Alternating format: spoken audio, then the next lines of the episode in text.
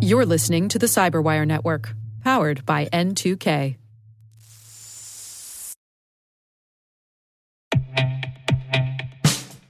And now, a message from Cyberbit. Mastering cybersecurity is like mastering a sport.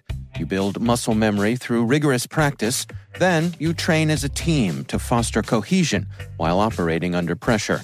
Like athletes, cybersecurity professionals thrive on hands on simulation. But traditional courses, certifications, and open source labs won't build you a winning team. You need Cyberbit. Cyberbit offers a hyper realistic simulation environment for your SOC, IR, and C suite to refine your skills, all using the market leading SIMs, EDRs, firewalls, and WAFs they use every day.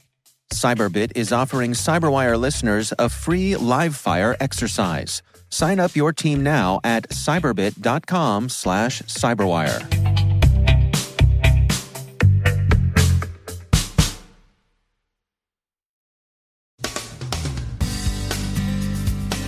Foreign intelligence services attribute a recent cyber attack on an Iranian port to Israeli operators. EasyJet discloses a breach of passenger information. Verizon's annual data breach report is out, and it finds more errors than it does exploits. A look at the dark web during the pandemic. U.S. authorities warn local law enforcement to watch out for misinformation driven telecom vandalism. Ben Yelin explains why the ACLU is suing Baltimore over a surveillance plane. Our guest is Robb Reck from Ping Identity on a recent CISO Advisory Council meeting regarding the sudden shift to working from home. And REvil is still offering celebrity dirt for sale, if they've actually got any.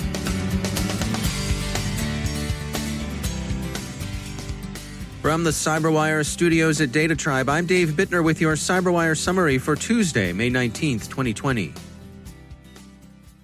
Citing anonymous sources in a foreign government, the Washington Post reports that intelligence services have concluded that a recent cyber attack against the Iranian port of Shahid Rajaee was the work of Israeli operators, possibly in retaliation for earlier attacks against Israeli water treatment facilities.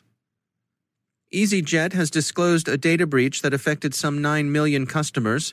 The Guardian writes that the airline describes the incident as the work of highly sophisticated criminals.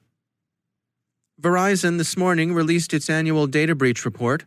This year's version is twice the length of its predecessors, covering more regions and more economic sectors. As Reuters reads it, one of the principal conclusions is that financial gain significantly outpaces espionage as a motive for hacking. 86% of the breaches covered were committed for money, not intelligence. Industry Week's takeaway is the biggest problem is people, not systems. Our own pre briefing call with Verizon led to that same conclusion. Exploits are rarely the way breaches are accomplished. The report concluded that error, such mistakes as incorrectly configured databases and misdelivered emails, are now about as big a problem as social engineering. There's another trend in attack technique web app attacks, researchers conclude, have roughly doubled. Turning to the effects the COVID 19 pandemic is having on cybersecurity, France is proceeding with its centralized approach to COVID 19 contact tracing, ZDNet reports.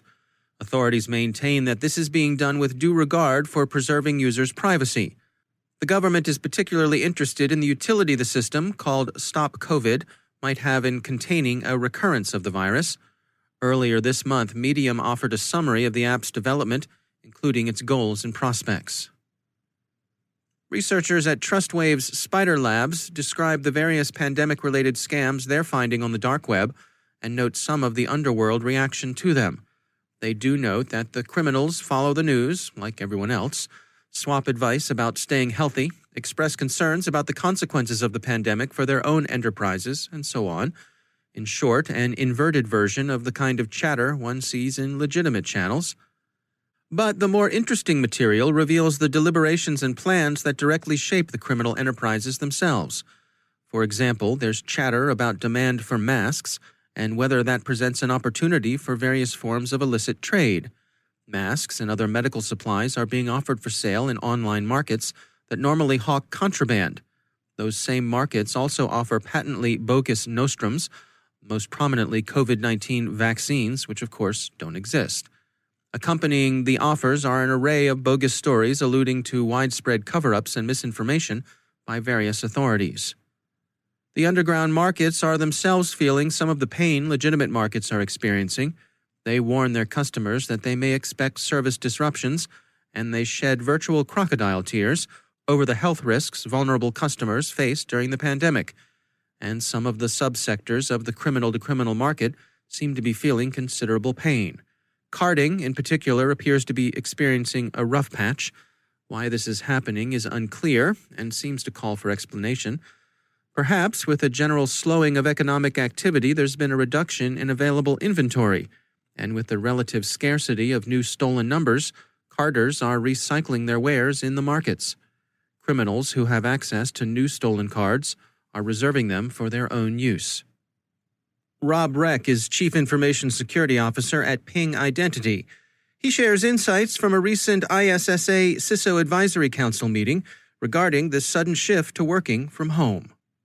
So generally, we have roughly 10 of our customer CISOs get together and talk about you know trends in the industry and kind of give some feedback to Ping on roadmap. We were intending to have our in-person meeting this year in uh, around the 20th of March. And you can imagine that didn't happen with uh, with COVID hitting, and we ended up having to shift to to virtual about two weeks later. And, and we really used that shift to virtual as a chance to to just get all of the team members of the of the council to talk about how has COVID and the rapid shift to work from home impacted them and impacted their companies and ha- impacted their security departments. Well, what can you share with us? What sort of insights did they have? Yeah, so we got together April 2nd. It was nine different folks from a variety of different industries. And I think the industries matter because you know you have the really heavily impacted industries like healthcare providers. We had a cable internet provider there, an online learning provider, kind of strangely enough. Um, and mm-hmm. we had you know less directly impacted manufacturing and financial services, but everyone had a, a kind of a unique perspective.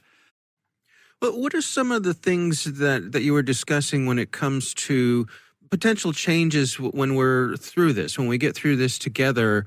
Uh, are are they seeing that uh, there are going to be some changes to the way they come at things? Yeah, you know, one of the, the interesting things that I learned out of this, everyone kind of across the board agreed um, we're moving so quickly that, that, that we're, we're probably not making fully understood risk decisions here. Um, the, the, CISOs are trying to get in front of it, trying to understand what are the implications of every risk. Um, but it, we're not able to go fast enough when when you know you you shift from one way of doing work to another, basically you know at the drop of a hat.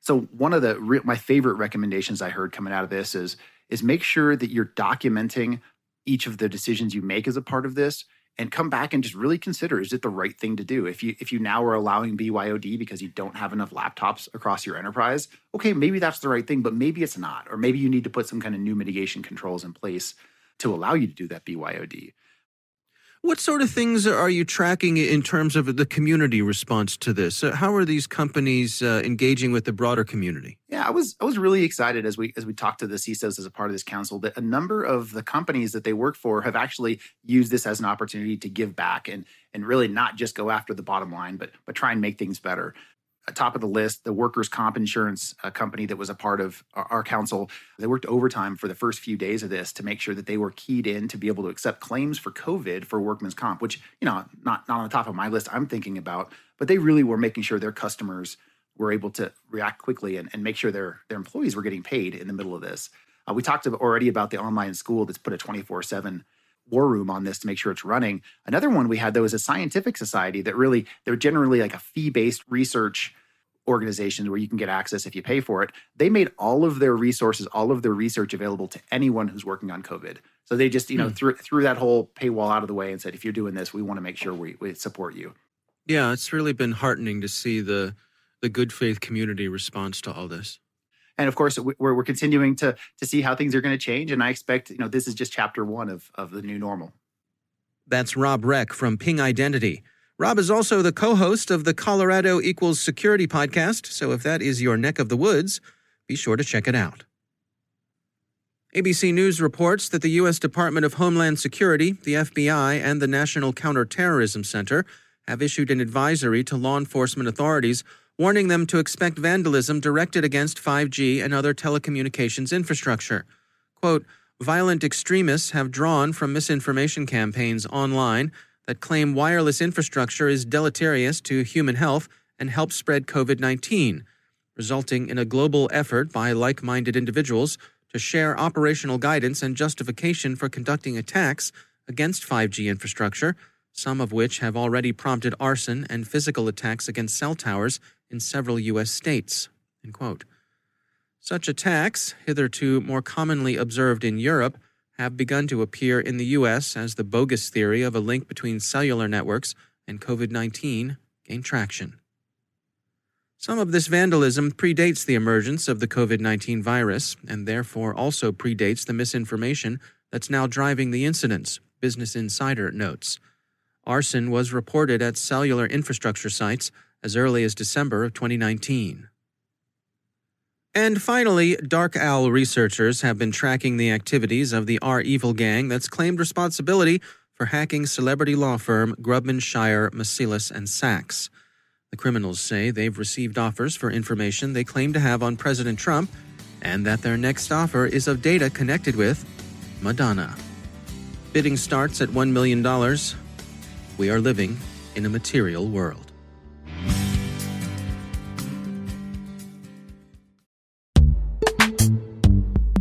Every day, your IAM tech debt grows. Your multi generational services struggle to work together. Building an identity fabric can fix this. It makes all your identity tooling stronger and allows you to connect any app to any service you want to use with zero coding, zero maintenance, and zero app downtime. Strata's identity orchestration platform separates the identity logic from your applications so you can optimize existing IAM tools and manage them in a single control plane. Now, every vendor, standard, and architecture work together. In short, building your identity fabric means you can secure your non standard apps keep your complex access policies, retire outdated IDPs, and modernize in record time. So build your fabric with Strata Identity and get rid of tech debt for good. Visit strata.io slash cyberwire, share your identity priorities, and receive a pair of AirPods Pro. Offer valid for organizations over 5,000 employees. Connect today at strata.io slash cyberwire.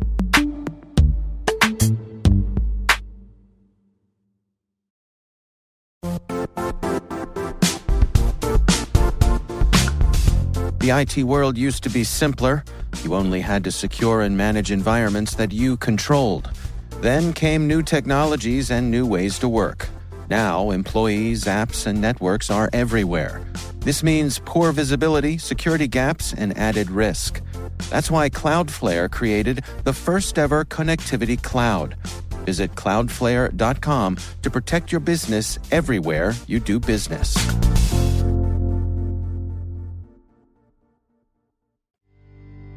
And joining me once again is Ben Yelin. He's from the University of Maryland Center for Health and Homeland Security, also my co host over on the Caveat podcast. Ben, always great to have you back. Great to be with you, Dave.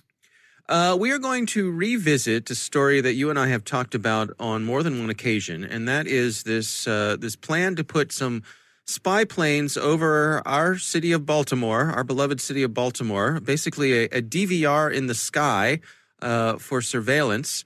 There's been a development here. Uh, the ACLU is taking issue with this plan. Yes, they are. They're actually suing to try and stop that surveillance plane. And as of now, that plane is actually in the sky. I was reading commentary on some neighborhood Facebook pages saying that they've been hearing this bizarre humming sound. It kind of sounds like a blimp flying over a baseball stadium. Mm-hmm. And it turns out it, it is this surveillance plane. So it's been up in the air for about a week. It was sold to the city of Baltimore by a, a former Army individual, Mr. McNutt, um, who has his own surveillance technology. Uh, there have been a lot of legal policy challenges to this, um, but the airplane is finally airborne.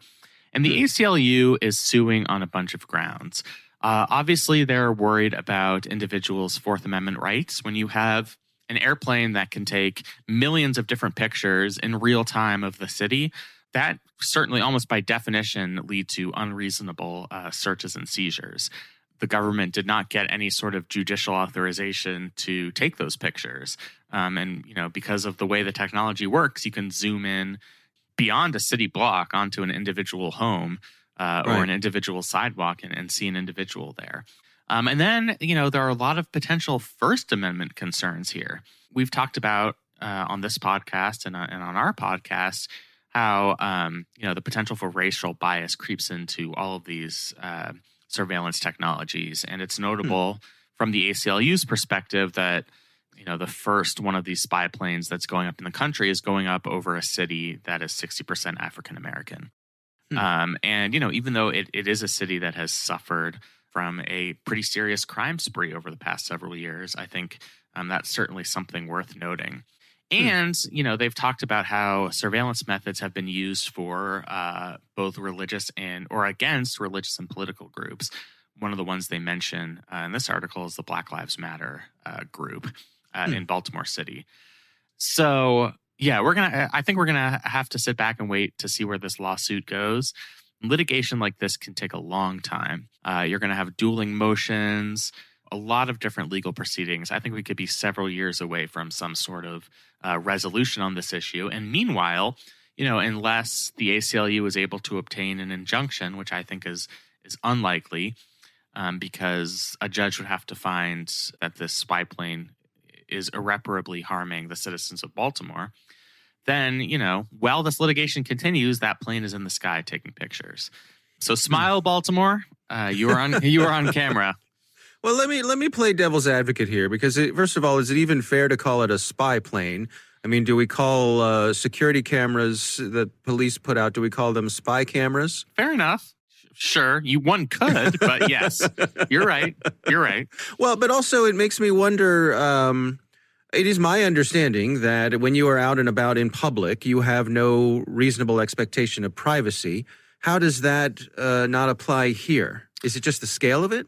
I think the scale is a huge part of it. So, you know, that doctrine that you don't have a reasonable uh, expectation of privacy when you are in public view was created uh, in an age of much less pervasive technology. It was really about what would the police spot, um, you know, if they were to see you running on the street or running out of your house.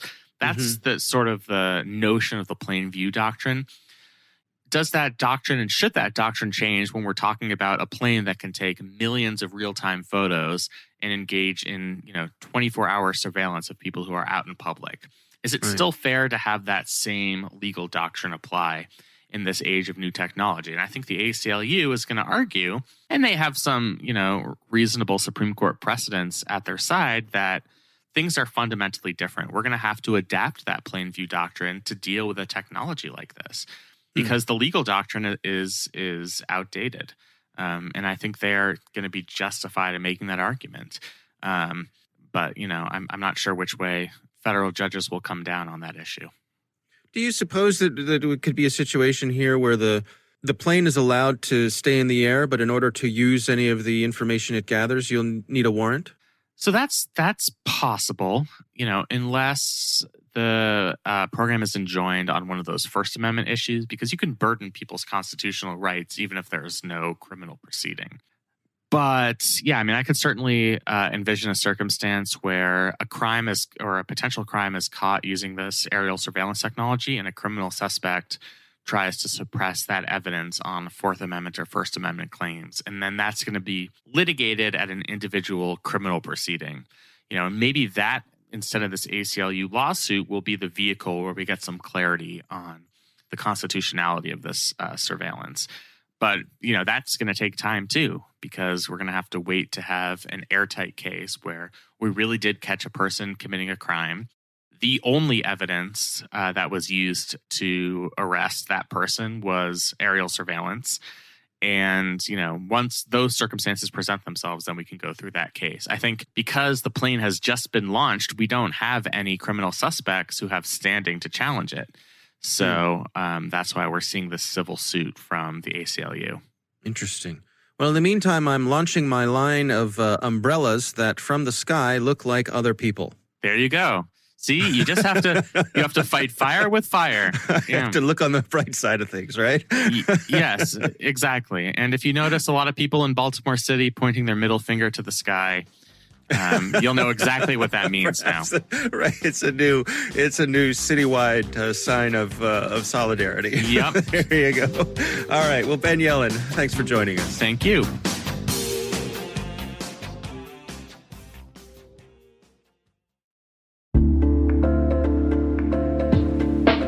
Are lengthy security reviews pulling attention away from your security program? With the largest network of trust centers, Vanta can help you streamline security reviews to win customer trust, save time, and close deals fast. Proactively demonstrate security by showcasing key resources like your SOC 2 or ISO 27001 and provide real time evidence for passing controls. And when a security questionnaire is required, Vanta takes the first pass for you. Visit vanta.com slash cyber to take a self-serve tour. That's vanta.com slash cyber.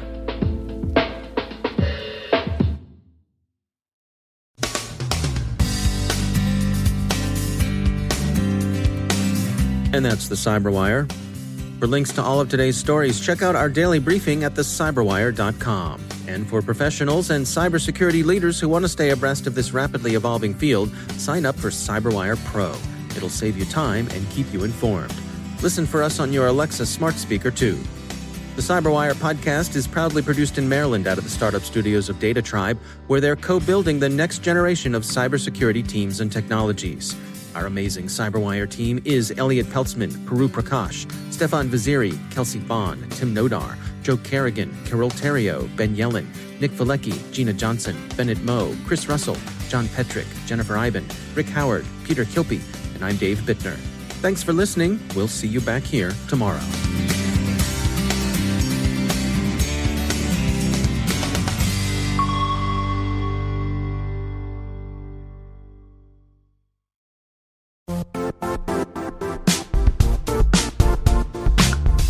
And now, a word from our sponsor, Zscaler, the leader in cloud security. Cyber attackers are using AI in creative ways to compromise users and breach organizations. In a security landscape where you must fight AI with AI, the best AI protection comes from having the best data. Zscaler has extended its zero trust architecture with powerful AI engines that are trained and tuned by 500 trillion daily signals. Learn more about Zscaler Zero Trust Plus AI to prevent ransomware and AI attacks. Experience your world secured. Visit zscaler.com slash zero trust AI.